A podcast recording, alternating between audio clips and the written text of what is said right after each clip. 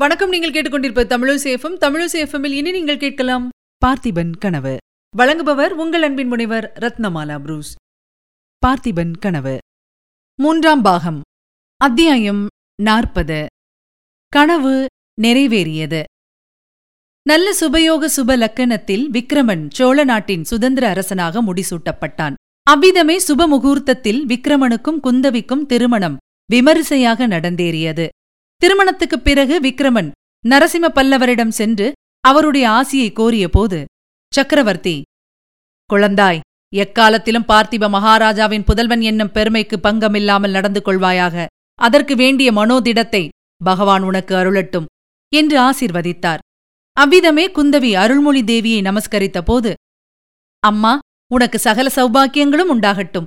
நரசிம்ம சக்கரவர்த்தியின் திருமகள் பார்த்திப மகாராஜாவின் மருமகள் என்னும் பெருமைக்குரியவளாக எப்போதும் நடந்து கொள் என்று ஆசி கூறினாள். விக்ரமனும் குந்தவியும் உறையூர் சிங்காதனத்தில் வீற்றிருந்த போது சோழவள நாடு எல்லா துறைகளிலும் செழித்தோங்கியது. மாதம் மும்மாறி பொழிந்து நிலங்கள் மூன்று போகம் விளைந்தன. கிராமம் தோறும் சிவாலயங்களும் விஷ்ணு ஆலயங்களும் நிர்மாணிக்கப்பட்டன. சிற்பம் சித்திரம் முதலிய கலைகள் சிறந்தோங்கின. திருமகளும் கலைமகளும் காவிரி நதிக்கரையில் கைகோத்து குலாவினார்கள். ஆனாலும் பார்த்திப மகாராஜாவின் கனவு விக்ரமனுடைய காலத்தில் பூரணமாக நிறைவேறவில்லை. சூரியனுக்குப் பக்கத்தில் மற்ற கிரகங்களெல்லாம் ஒளி மங்கி விடுவது போல் காஞ்சி நரசிம்ம பல்லவ சக்கரவர்த்தியின் மகிமையானது விக்ரமனுடைய புகழ் ஓங்குவதற்கு பெரிய தடையாயிருந்தது. பார்த்திப மகாராஜாவின் வீர மரணமும் விக்ரமனுடைய வீரச் செயல்களும் கூட மாமல்லரின் புகழ் மேலும் வளர்வதற்கே காரணமாயின. நரசிம்மவர்மருக்குப் பின்னரும் வெகுகாலம் பல்லவர் பெருமை குன்றவில்லை. சோழநாடு ஒரு குறுகிய எல்லைக்குள் கட்டுப்பட்டுத்தான் கிடந்தது. ஆனால் விக்ரமனும் அவனுடைய சந்ததியர்களும் பார்த்திப மகாராஜாவின் கனவை மட்டும் மறக்கவில்லை.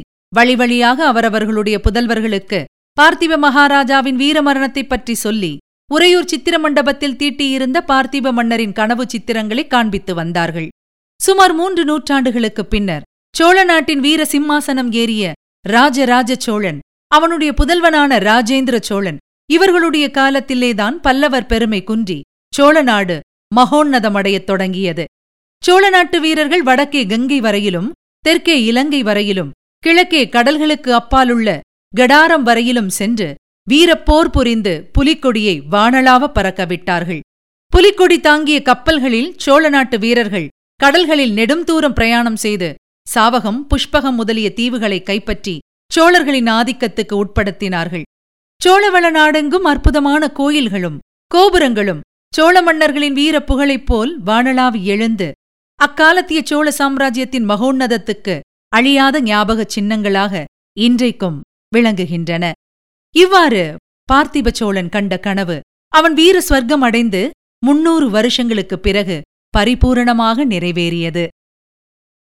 இத்துடன் பார்த்திபன் கனவு என்னும் அமரத்துவம் வாய்ந்த வரலாற்று நாவலின் ஒலிப்புத்தகம் நிறைவு பெறுகிறது.